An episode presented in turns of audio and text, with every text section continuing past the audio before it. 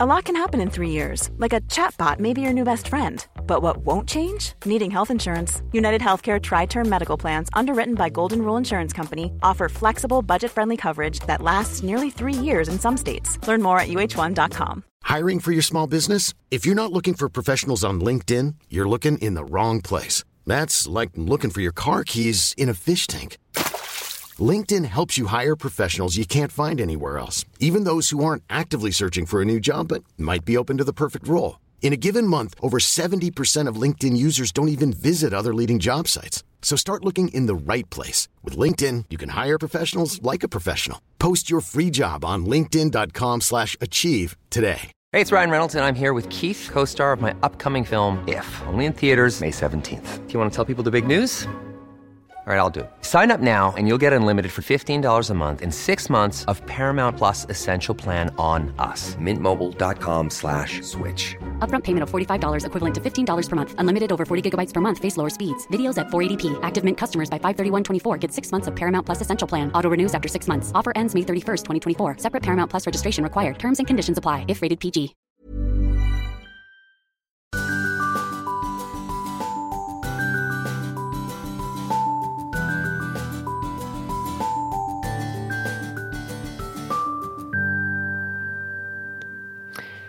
Välkommen Fredrik, 36 avsnittet av Lyckopodden.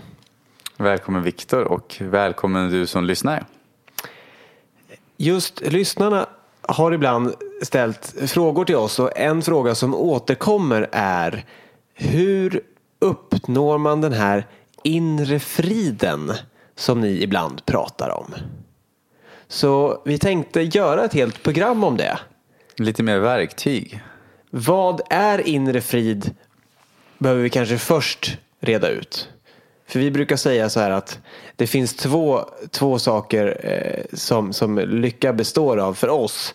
Det ena är inre frid, att ha tillgång till ett inre lugn. Och det andra är eh, upplevelser i livet som kanske inte är alltid spegelblanka och meditationslugna utan att det finns liksom två delar av att uppleva lycka i livet. Mm.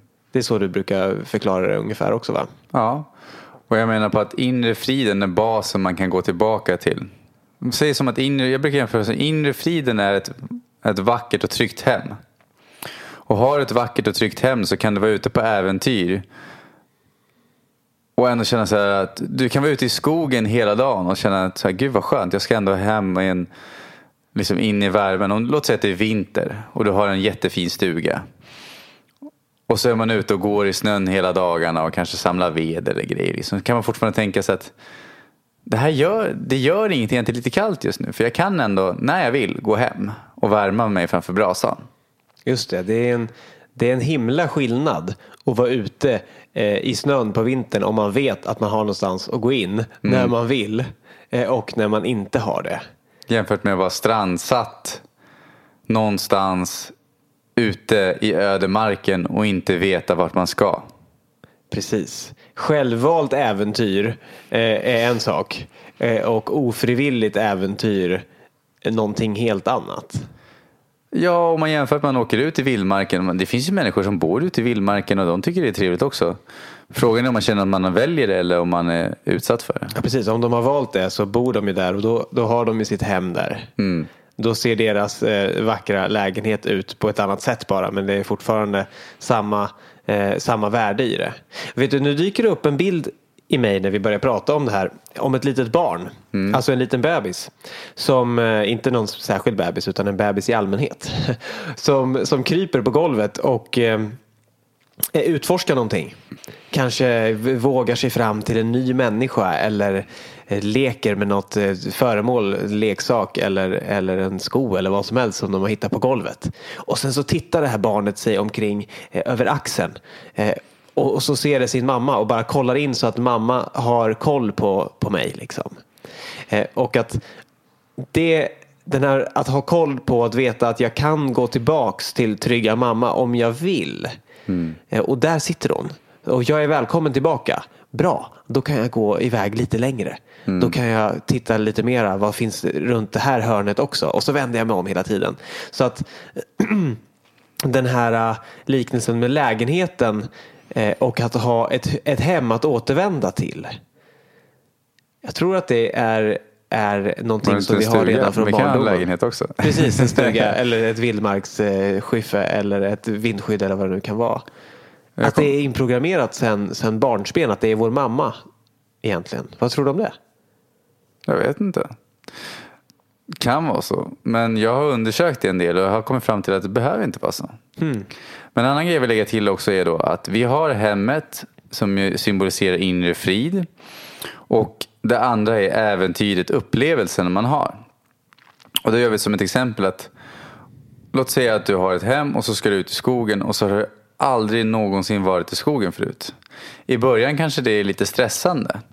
Men ju mer man är ute i Fullt skogen med och tallar överallt. ja, kottar som trillar i huvudet. Och barr, vad är kottar för någonting? Det trillar något i huvudet har jag aldrig sett. Ja.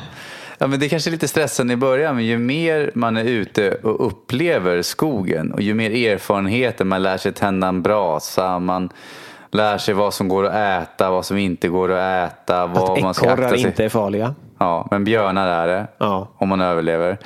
Ehm, när man, man får uppleva olika saker. Och ju mer erfarenhet man har kring de olika er, områdena ute där man upplever. Kameler, två pucklar. Dromedar, en. Ja, Eller om det är tvärtom. mitt i vintern. Ja, i Sverige. ja. Ju mer man upplever. Nu är jag på sådär larvigt humör igen. Jag märker det igen. Igen. jag, drar- jag, jag, jag överlämnar mig till dig igen. Ursäkta. Ja, vi offrar er nu till isbjörnarna. ja, Och nu förvillade jag dig. Nu, nu gick vi vilse i skogen här. Mm. Jo, men ju mer, ju mer man upplever, ju mer förvirrad blir man. ju mer, desto mer, desto mer förvirrad blir man. Ja, men det kan man också bli. För ju längre du går ut i skogen, om det är den grejen, så kanske du tänker så här, men det här, det här, det här är, det här är allt. Den här lilla bin, det är hela livet. Och så känner du dig jättetrygg av att du vet, du känner till och har kunskap kring allt som är i den lilla bin. Alla bär, alla djur, alltihopa. Men så kanske du någon gång upptäcker att du kan gå utanför byn och så finns det en helt andra byar. Det finns andra typer av människor, andra typer av temperaturer. Och då blir det läskigt igen. Så det är ju ständigt upplevelseutforskande när man bygger en bas som man kan känna sig trygg ifrån och bygga längre och längre utifrån. Just det. Så att vi, vi, ju, mer, ju mer inre frid vi har tillgång till i vårt liv desto större möjlighet har vi att, att utforska det som vi inte redan vet. Desto större möjlighet har vi att ge oss ut på äventyr utan att tappa bort oss själva. Ja, det blir som en platå. För då går det ju som, låt säga så här, om, jag, om en person hatar sig själv och så går de ut på äventyr och så misslyckas de. Då kanske de känner sig, ja, jag visste det. Jag var ju så jävla dålig hela tiden. Nu har jag bara bekräftat det. Fan liksom. Nu svär jag. Men har du inre frid och går ut och så gör du någonting och så kanske inte det går som du planerat. Så kanske man tänker så här, jaha, men gud vad intressant. Det där gick inte som planerat. Vad kan jag lära mig av det här istället?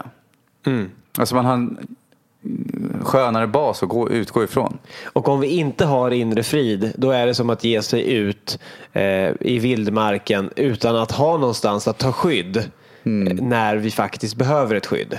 Och inte veta hur man gör, skapar det heller. Precis, för i alla fall för mig så en för mig är balans i livet att kunna växla mellan de här äh, två. Att, att, att inte alltid vara superutmanad utan att även eh, varva perioder med utmaningar med lugn och tid för integration och eh, vila. Liksom. Att, att människan fungerar när vi funkar i, som bäst i cykler. Där vi varvar återhämtning med aktivitet. Ungefär som naturen fungerar. Om det vore sommar jämt då skulle naturen bränna ut sig. Eh, men efter sommaren så kommer en period av att göra sig av liksom och, montera ner. Och löven faller av träden och, frukten har, har gjort sitt och sådär. Och så kommer det en tid av vila under vintern. När, när naturen är inaktiv och, och fyller på sina, sina förråd.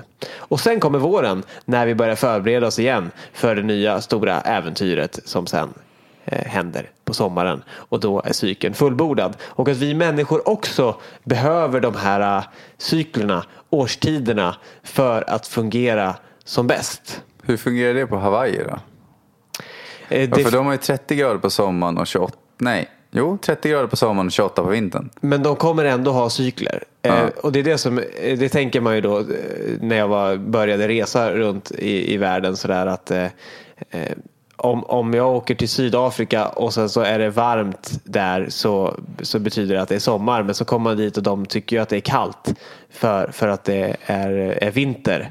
När det nu kunde vara. Jag vet inte månaden. Det- Men, men ni, ni fattar, ni fattar grejen. Att det kan vara regnperioder. och Jag åker till, till Sri Lanka i november och tycker att det är varmt och när solen är framme. Men för dem så är det den kallaste, kallaste månaden på året beroende på var i landet man är exempelvis. Men jag tänker att det här kan ju vara energimässigt också. Det behöver inte vara vädermässigt bara. Nej, så att det, det finns de här cyklerna överallt i världen. Eh, Och att det är viktigt att vi är en del av naturen och därför behöver vi dem, dem också. Då. Men, men tillbaka till det här med, med inre frid. Är det någonting som alla har? Jag tror vi alla har det innan vi kliver in i våra kroppar.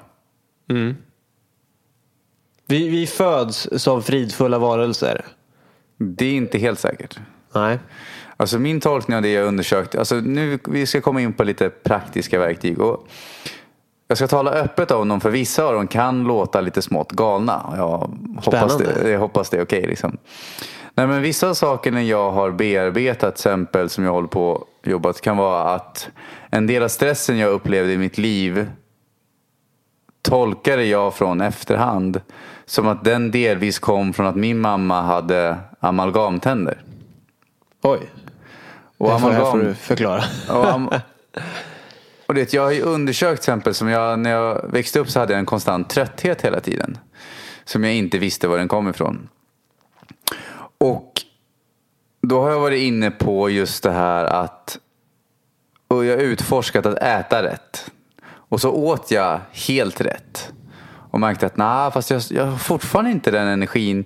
Även om jag jämför med människor runt omkring mig som äter skitdåligt så upplever jag många gånger att de har ju mer energi än jag har. Ja, då är det inte bara kosten. Liksom. Så jag har undersökt vidare. Och vis- Min tolkning var då, som hjälpte mig en bit på vägen, var till exempel att jag fick, när de mätt i mig som vuxen, så har det visat sig att jag har haft kvicksilverförgiftning. Mhm. Men min enda tolkning som jag kan ha fått ifrån, det kan ju säkert ha varit en miljard andra ställen ifrån, var jag föddes i mammas mage när hon hade de tänderna. De kan ju läcka ut också. Alltså Det, jag, det är ju ett sånt ämne som man lagade tänder med förr i tiden och nu vet man att det är giftigt. Precis. Amalgam. Eh, och då kan det ju vara att jag föddes ju in i den här kroppen. Men mitt nervsystem skapade stress av vad den utsattes för redan i magen. Så när jag väl hade fötts så kan jag ju ha haft utmattning och stress redan innan jag började krypa. Just det, för att vi är uppbyggda av vår mammas eh, byggstenar. Precis. Just det. Eh, Men, men, men annars då? Eh, Föds vi, om, om allt är som det ska, som med en inre frid? Vad tror du? Då tror jag att vi gör det. Men det, det ska ganska mycket till för, alltså vi får ju med oss, om du tänker på till exempel Bruce Lipton har ju Biology of Belief. Och vissa av de här grejerna som jag säger nu har ju inte jag helt, jag håller fortfarande på ett undersökande stadie. Men de har tagit mig, jag berättar dem nu, så, så de sakerna jag tar nu, tar inte dem som en absolut sanning. Utan ser det som att det är de jag har använt mig av för att komma så långt där jag är just nu i min utveckling. Och som har gjort ändå en skillnad som jag upplever. Och då har vi Bruce Lipton till exempel visar ju på att mycket av det vi tror att vi ärver är egentligen, alltså det, vi säger att det ligger i generna men det kan ju vara också arvsanlag kan bero på vad våra föräldrar hade obearbetat, vad de åt, hur de levde sig, hur de rörde på sig och sådana saker. Och då kan vi, men vi kan alltid förändra det. Men att det behöver inte normalt sett alltid vara mediciner som gör det. Och när jag säger de här sakerna så menar jag inte på att du ska undvika läkarvård. Du ska alltid gå dit men du kan alltid hitta andra sätt också att stötta kroppen att återhämta sig själv. Just det. För, för mig så, när jag tänker på inre frid, då får jag upp en, en liknelse med ett, eh, ett hav eller en sjö. som längst ner på botten, där är det lugnt oavsett om det blåser storm eh, uppe på ytan. Oavsett om det är, är vågigt eller inte. Och att vi människor är som, som ett hav. Eller som en sjö. Där det ibland stormar i våra liv och där det ändå under den stormiga ytan finns ett lugn.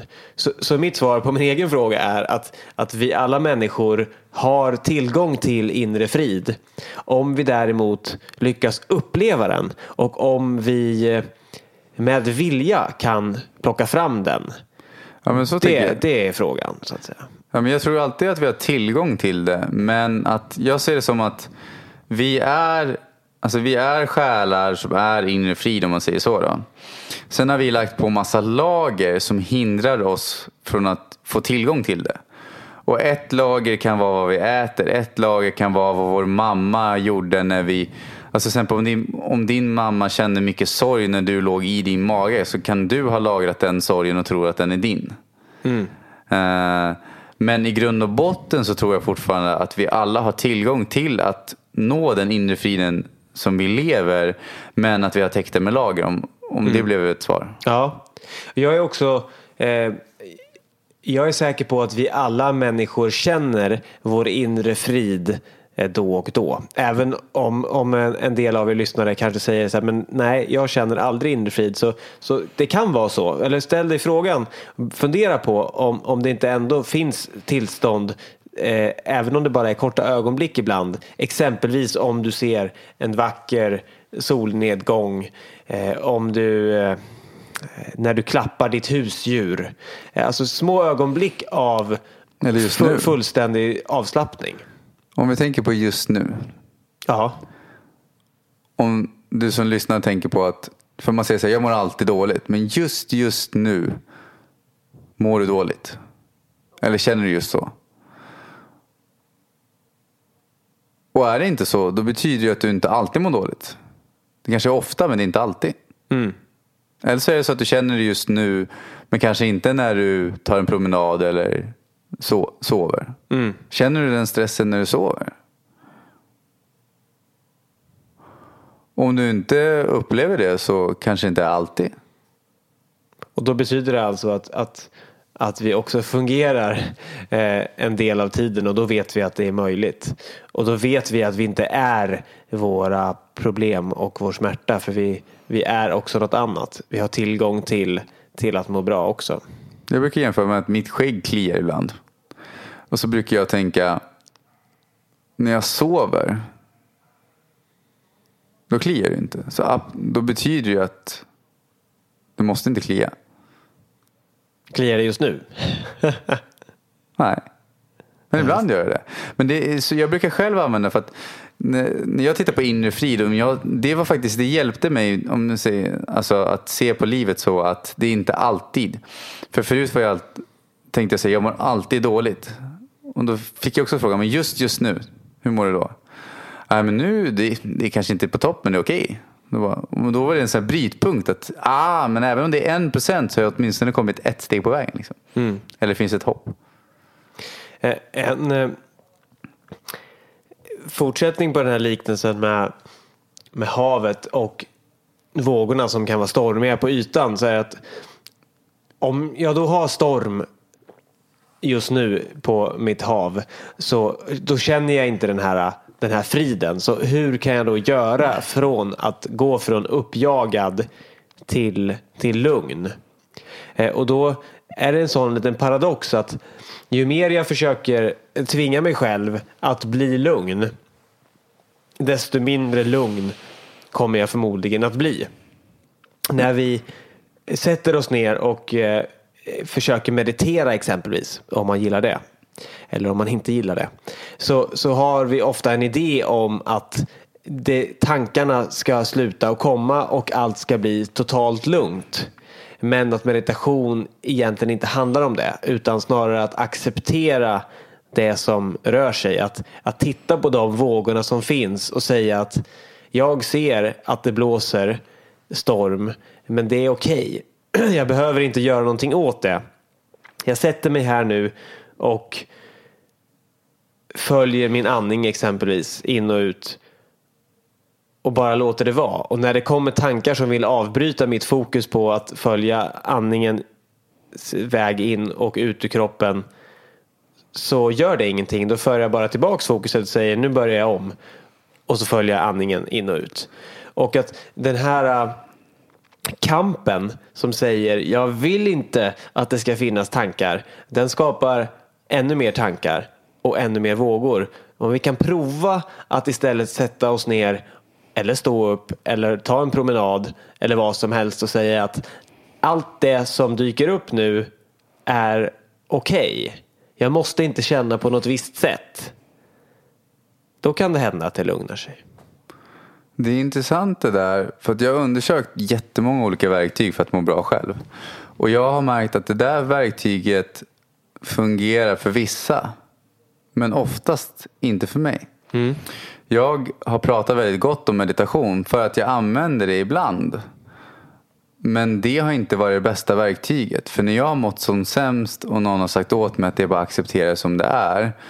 Då har det väckt mer ilska. Jag hade till och med att, låt säga så här, att jag hade själv saboterande mönster förut. Och då var det på till och med den nivån när jag försökte acceptera mina mönster. Då var det som att jag hade en inre rebell som verkligen ville få ut den kicken. Och det, jag har glömt bort vad det ämnet heter i hjärnan. Men kroppen, har jag läst på, kan bli beroende av kemikalieprocesser. Mm. Så alltså till exempel att, låt säga att när du känner en känsla, då utsöndras ju olika hormoner och kemikalier i kroppen, alltså de naturliga, från de olika känslorna. Vare sig det är stress eller lugn eller harmoni. Och under vissa förutsättningar kan vissa människor bli beroende av de här olika kemiska biologiska processerna. På liknande sätt som en, nu är det en symbolik bakom det hela, men låt säga att du har en pundare som skjuter heroin. Mm. Om inte han får sitt fix så kommer kroppen eller hans undermedvetna skrika efter det till slut. En pundare som skjuter heroin och inte han får sitt fix. Du kan verkligen de här termerna. Ja. ja. Uh, och om inte han får det så kommer han till slut drivas till olika beteenden som kan både skada, skada honom, honom eller henne, hen eller omgivningen. Och att då är kanske inte lösningen att bara liksom säga att du ska acceptera läget som det är. Om du har det beroende. För kroppen kan även bli beroende av känslolägen eller olika tillstånd. Så det som var för mig till exempel när jag jag är ju också även, i morse satt jag och mediterade lite. Men när jag har haft mina värsta perioder så har det inte hjälpt mig. Utan då är det som att min kropp har varit beroende av att må, eller undermedvetna, skitsamma, någon del av mig, någon aspekt. Har varit så beroende av att må dåligt. Så när jag, har, när jag satte mig ner och mediterade och lärde mig acceptera läget som det var. Då förvärrades mina beteenden. Så de blev värre och värre och värre och värre tills jag inte längre klarade av det och brast och då slutade de. Mm. Så ibland förvärrades mina situationer när jag accepterade dem.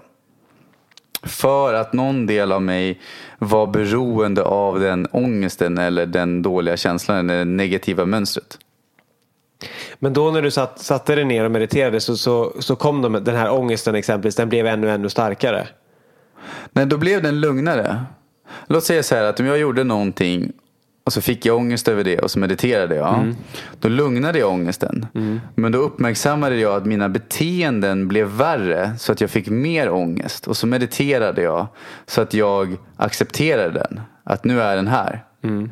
Men då blir mina beteenden ännu värre och ännu värre. Så att ångesten ökade.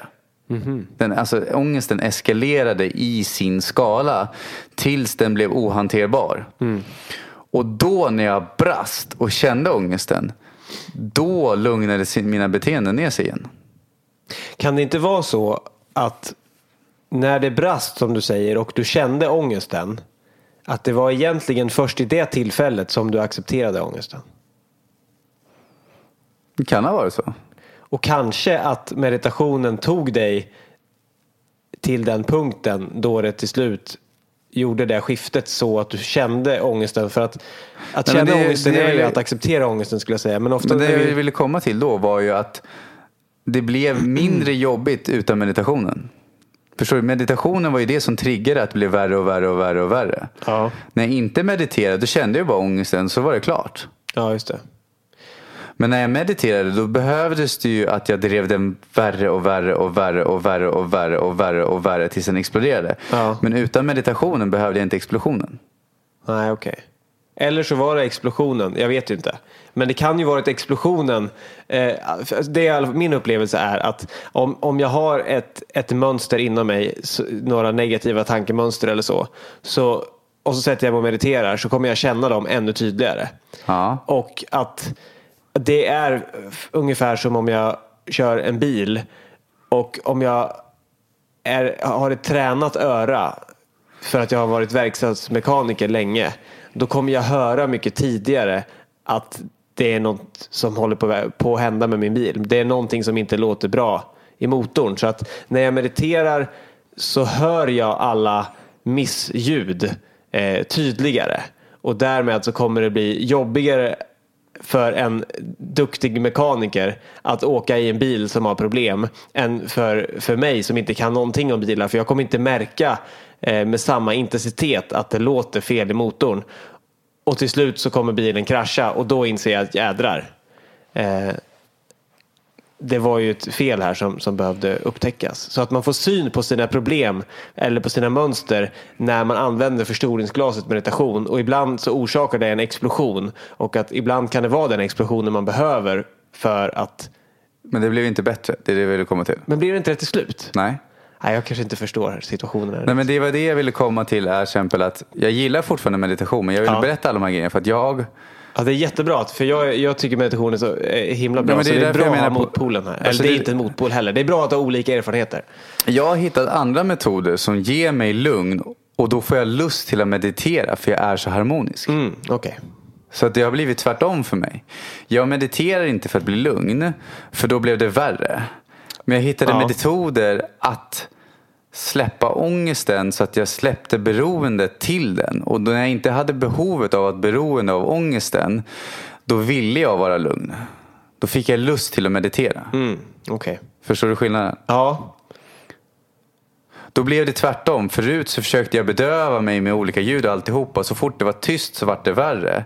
Men när jag istället hittade andra verktyg som gjorde att jag inte behövde bedöva någonting. Då, och jag gick och, till exempel som i morse när jag var på väg så skulle jag gå och åkte hit. Jag var så hos flickvännen då. Då tänkte jag, ska jag lyssna på någonting? Så bara, nej, gud vad skönt att bara ha tyst en stund. Liksom. Och då satt barnen runt omkring mig på tunnelbanan och grät och skrek och bråkade med sina föräldrar. Och jag satt där och tänkte så här, gud vad skönt att jag kunde störa mig på det här. Men det jag känner inte för just nu. Mm. Men då kom jag från en utgångspunkt där jag inte behövde förändra det. För att jag var in, alltså, men hade jag däremot klivit på som förr i tiden med en laddning. Då hade jag behövt bedöva den. Alltså det är därför jag syftar på att meditation, jag menar på att det finns inga rätt eller fel metoder. I förra programmet nämnde jag att jag har träffat människor som är all in på LCHF. Människor som träffat som är all in på HLCF. Det är high carb, low fat. Så ena och alla visar varför de har rätt. Och människor som förespråkar hur socker är farligt och människor som gör att det inte är det. Och jag kan ändå se hur vissa mår dåligt och vissa mår bra. Jag har fortfarande inte kommit fram till vad som är vad där. Men därför menar jag på att det kanske inte finns Jag tror inte det finns en sanning som passar alla.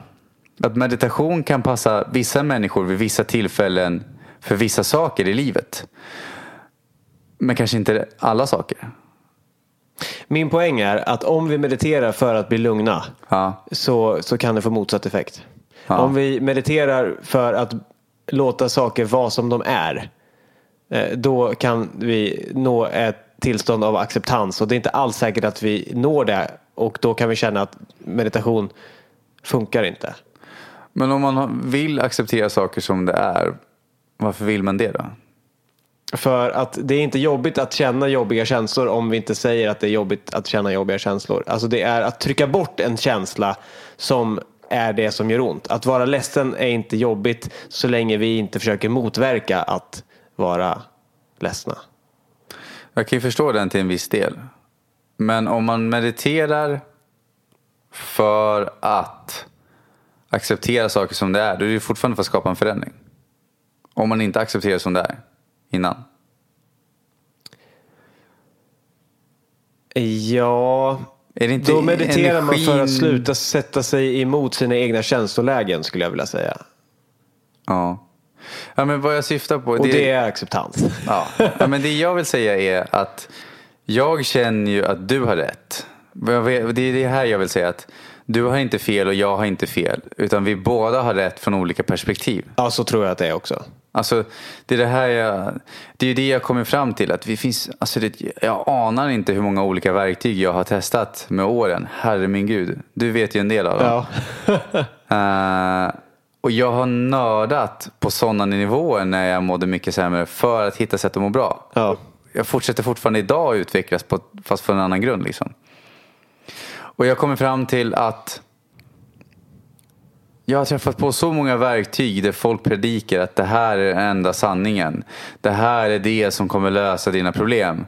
Och så har jag provat det, all in. Och så säger de så här, du måste gå in med hela hjärtat. Så har jag gjort det. Och märkt att nej, det blev ingen skillnad för mig. Och det är därför jag har insett att, då att det finns ett smörgåsbord av olika verktyg som passar olika människor vid olika tillfällen i livet. Ja, det tror jag också på. Och egentligen så, egentligen så bara när man använder ett ord som meditation eller någon särskild modell så, så vad är meditation? Man kan lika gärna kalla det reflektion eller att inte göra någonting istället.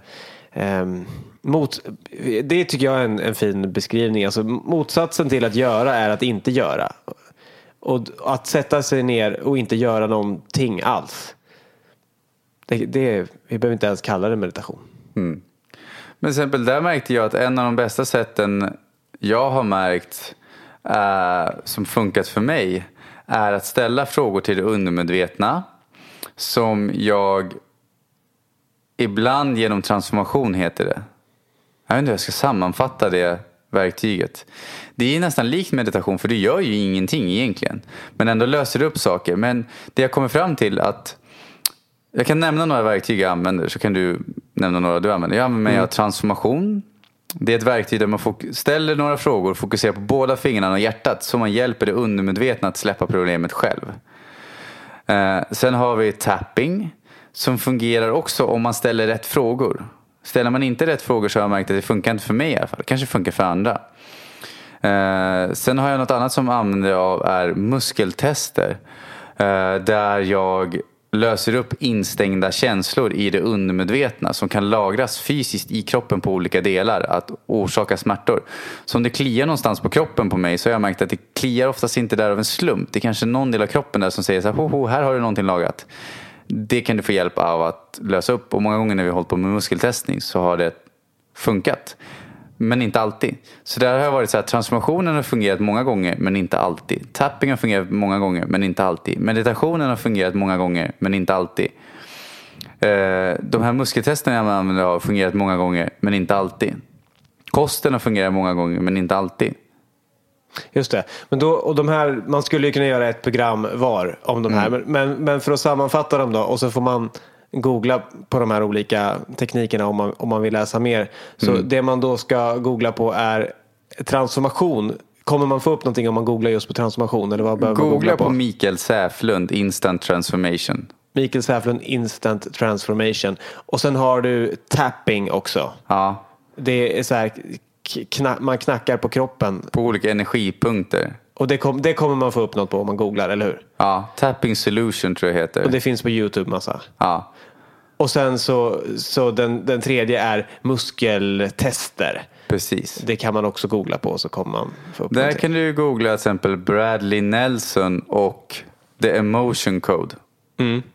Och där kan man lära sig mer. Jag, jag vet eh, ungefär vad de här handlar om och tycker att de alla de här tre är, är himla, himla fascinerande. Så om, Och om det fjärde klingar- meditation också. En till också. Fjärde, Ja. ja. Men jag, jag, mediterar fortfarande Ja, ja. Eh, men det vet jag inte vad man ska googla. Meditation.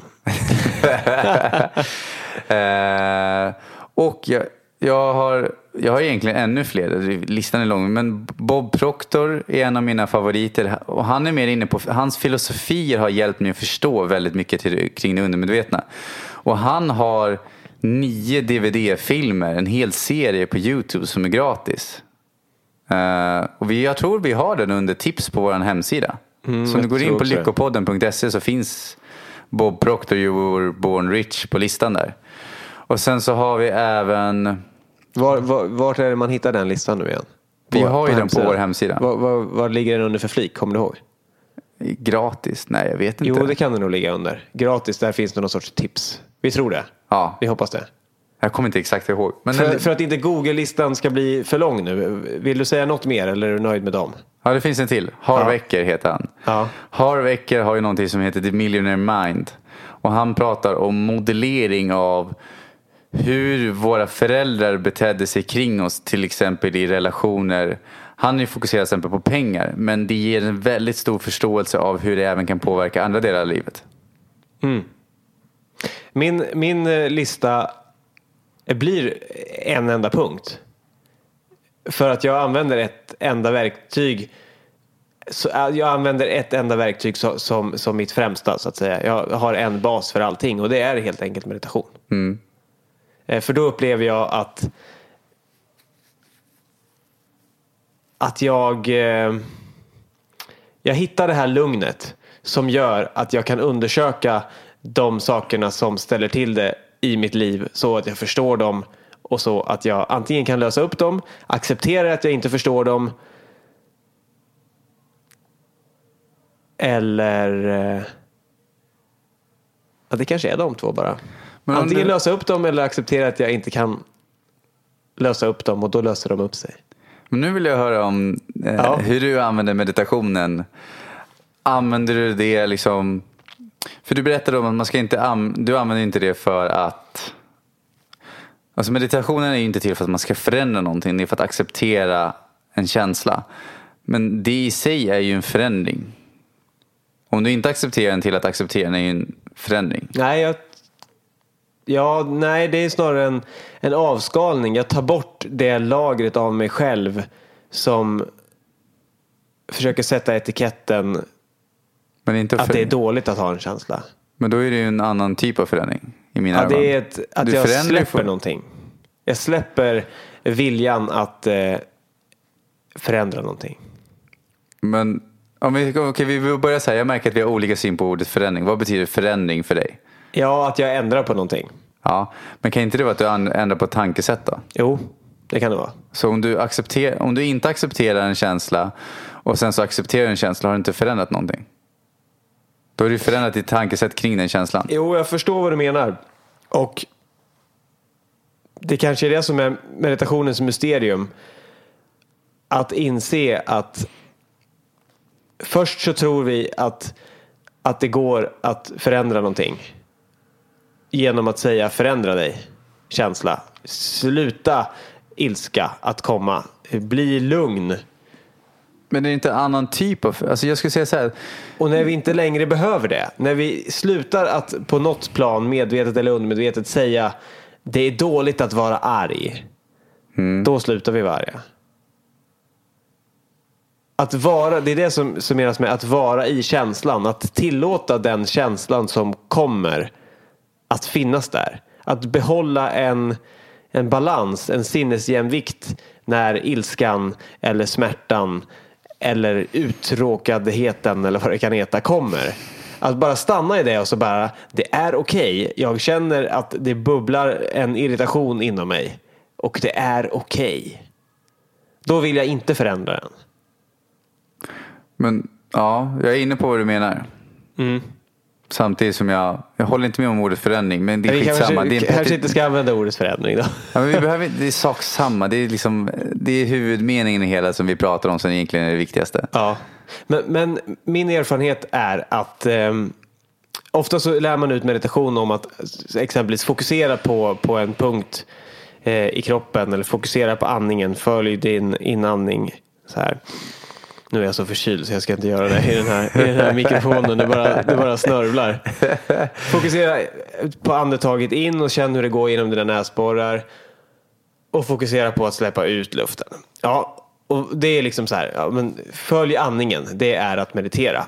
Och då skulle jag säga att, att följa andningen när vi mediterar, det kommer inte lösa dina, dina problem. Men det kommer stilla tankarna. Att vi fokuserar vårt sinne på, på en sak. Det kan också vara att sitta och titta på en ljuslåga exempelvis som brinner. Eller på vad som helst. Titta på träden som löven som rör sig på träden eller så. Att om vi fokuserar vårt sinne på en sak då kommer den här stormiga havsytan att sakta men säkert bli lite lugnare. Och när den är lite lugnare först då har vi kraften och stabiliteten att låta de känslorna som behöver komma upp komma upp. Och då kommer de av sig självt. Så att eh, Jag sätter mig inte och mediterar för att uppnå ett till, särskilt tillstånd eller för att bli av med något särskilt problem. Utan jag sätter mig och mediterar för att se vad som just nu behöver dyka upp i mig. Och när jag har skapat det lugnet, när ytan har lugnat sig lite grann på, på vattnet. Då kan jag notera att hmm, nu kommer de här tankarna upp om att jag eh, är nervös för, för mitt föredrag som jag ska hålla imorgon. Eh, hur känns det egentligen? Ja, det känns inte så himla bra. Jag känner mig orolig i bröstet. Och sen så kan man ställa sig frågan, kan jag säga ja till den oron? Kan jag acceptera att den känslan finns här? Kan jag förlika mig med det? Kan jag tillåta det att vara? Och om vi då kan det, då kommer det magiska att då, då börjar den oron att sjunka undan. För då har vi känt på den. Eh, ett bra uttryck, feelings just want to be felt. Känslorna vill bara bli uppmärksammade och kända. Och de vill leverera en information till oss. Och när vi har lyssnat på den, när vi har låtit den vara, då kan de tona ut. Så att om vi går och är nervösa för någonting men vi stöter bort det hela tiden. När vi väl sätter oss och mediterar då kommer det där komma upp förmodligen igen. Men den gången så trycker vi inte undan det längre. Utan vi sätter kanske ord på det eller känner efter hur det känns i kroppen. Och den här gången så låter vi det vara. Istället för att då förändra det, om vi ska ta det ordet, att Tidigare under dagen har nervositeten kommit upp men jag har sagt nej, jag vill inte ha den här nervositeten. Jag vill känna så här istället. Men den här gången så låter vi den finnas där och så säger vi nu känner jag så här och det är okej. Okay. Kan jag säga ja till det? Ja, det är där jag märker att där har jag började jag undersöka. Alltså jag tror också just på det här att inte förbanna sig själv för att man känner någonting. För det, det brukar inte hjälpa. Det blir en så här självåt nedåtgående spiral. Mm. Men jag tror det där var en väldigt stor skillnad för mig när jag försökte ställa fråga inåt. Vad vill den här känslan säga mig? Mm. Den finns ju där av en anledning. Och ofta är det för att jag tror på någonting eller gör någonting eller har någonting som jag själv, alltså det, det, kan vara från min mamma, något beteende jag fått som jag inte ens vet om att jag har som kanske är destruktivt för mig. Som min kropp och mina känslor talar om för mig. Men om jag istället för att, om jag bara skulle säga till känslan fy, ajabaja, usch, gör inte sådär. Och då kommer den komma tillbaka tills jag har tagit till mig vad den vill säga mig. Mm. Och det är som en av mina favorit, eh, favoritexempel. Det här med tänk inte på apor. Mm. Sätt dig ner, blunda. Du kan göra det nu som lyssnare. Tänk inte på apor. Blåa apor. Nåde dig om du tänker på blåa apor med gula eh, fiskehattar. Tänk absolut inte på det. Då, med rosa foppatofflor. Med rosa foppatofflor. Tänk absolut inte på det. Och vad händer då? Mm. Jag har sett min första blåa apa med gul hatt och rosa foppatofflor i mitt liv. Det går inte att säga det här är inte okej. Okay. Var inte nervös. Var inte arg. Då blir det mer av det. Mm. Istället fråga vad vill den blåa apan säga dig?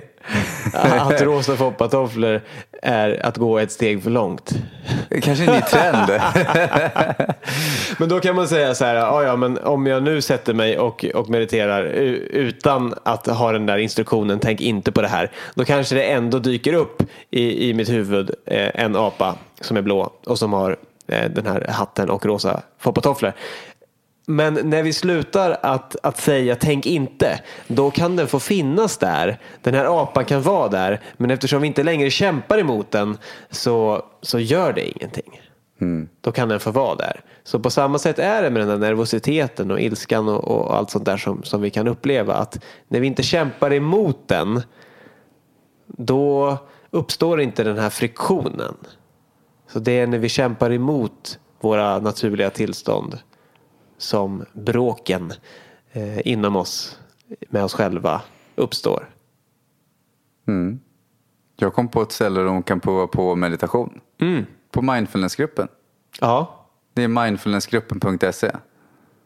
visst finns det sådana här prova på Ja, det var de där? jag Det tänkte du på. det finns här prova på-gånger där. Det finns i Stockholm. Jag tror att det kan finnas i Göteborg också. Jag har för mig det. Det finns, om man, om man är riktigt nyfiken så finns det som jag har tipsat om för eh, tio dagars kurser. Som man i efterhand eh, väljer om man vill betala. Det är så kallat donationsbaserat. Om man vill verkligen gå på djupet i meditation. Men man behöver ingen som helst, eh, man behöver ingen som helst erfarenhet innan. Tio dagar. Då Det är Vipassana. Vipassana och så googlar man på meditation Vipassana ödeshög. Ja. Meditation ödeshög så kommer du hitta det.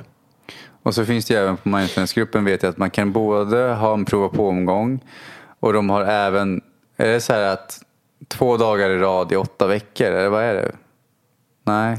Deras, eh, deras kurser, Ja. deras program. Ja, det är ett åtta veckors eh, program enligt en, en väldigt vetenskapligt beprövad modell av en herre som heter John Kabat-Zinn. Och ja, det rekommenderar jag verkligen. Det är superbra. De är inte gratis.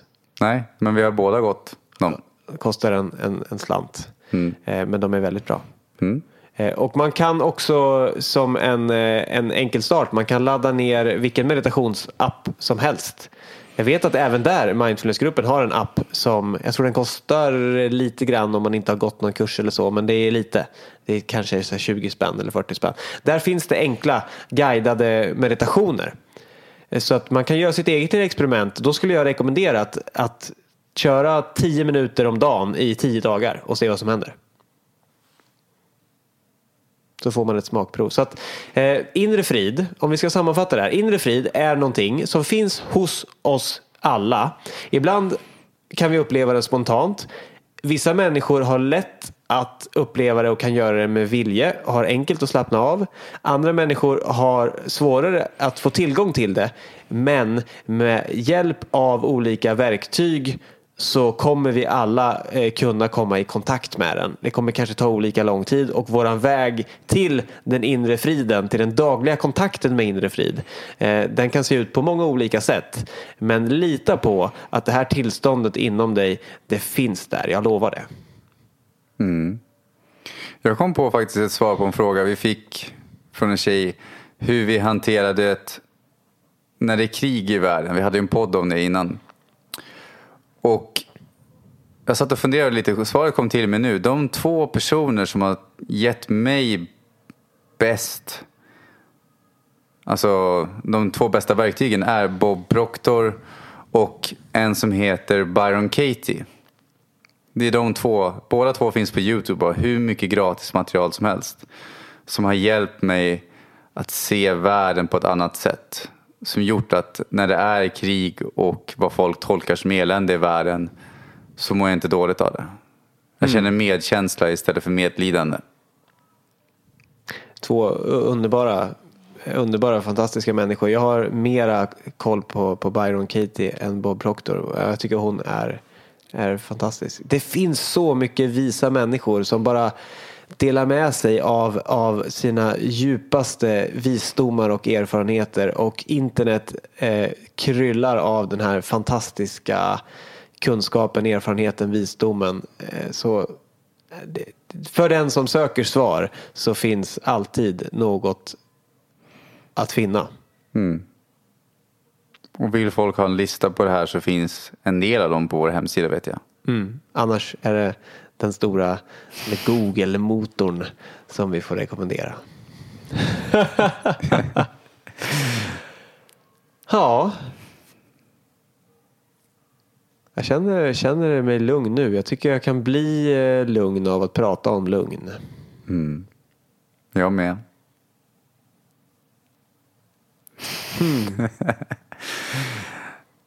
Våran eh, podd för två veckor sedan, Allt är tillräckligt. Eh, om du inte har lyssnat. fyra? eh, Veckor sedan. Eh, vi har ju bunkrat lite när vi har varit ifrån varandra under sommaren och sådär. Men eh, vi säger så här. här är ju. När, den än, när den än var. eh, Podden Allt är tillräckligt. eh, den den ger mig lugn och inre frid också. Jag har lyssnat på den igen. Just det här att måste saker vara annorlunda eller kan vi bara unna oss att tycka att stunden, tillfället är bra precis som det är just nu. Även om det inkluderar blå elefanter med fiskehattar och rosa foppatofflor. Ja, apor och allt vad det nu är. Ja. Kan vi unna oss att just nu bara tycka att i den här stunden så är allt som det behöver vara precis just nu. Det känns så. Jag undrar med det. Och kan du inte unna det det just nu så är det okej också. Allt är tillräckligt. Jag tycker vi gör så här det här programmet att, att vi, säger, vi säger tack och hej nu. Och sen så innan avslutningsmelodin går på så låter vi det vara tyst i 30 sekunder. Vi testar det. Och så säger jag hej istället för hej då. Nu sa jag hej då ändå. Men nu säger jag hej. Tack.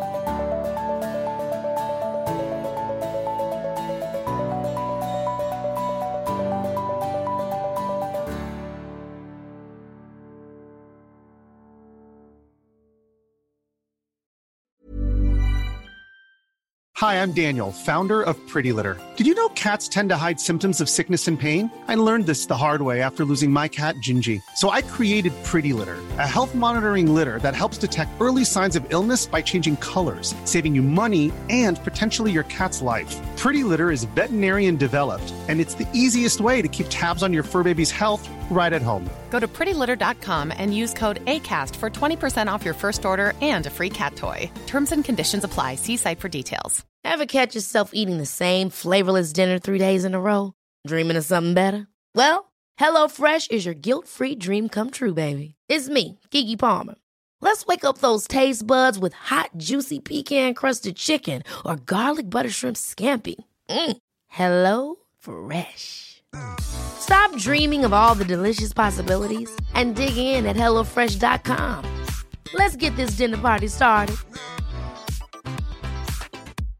Imagine the softest sheets you've ever felt. Now imagine them getting even softer over time. That's what you'll feel with Bowl and Branch's organic cotton sheets. In a recent customer survey, 96% replied that Bowl and Branch sheets get softer with every wash. Start getting your best night's sleep in these sheets that get softer and softer for years to come. Try their sheets with a 30-night guarantee. Plus, get 15% off your first order at bowlandbranch.com. Code BUTTERY. Exclusions apply. See site for details.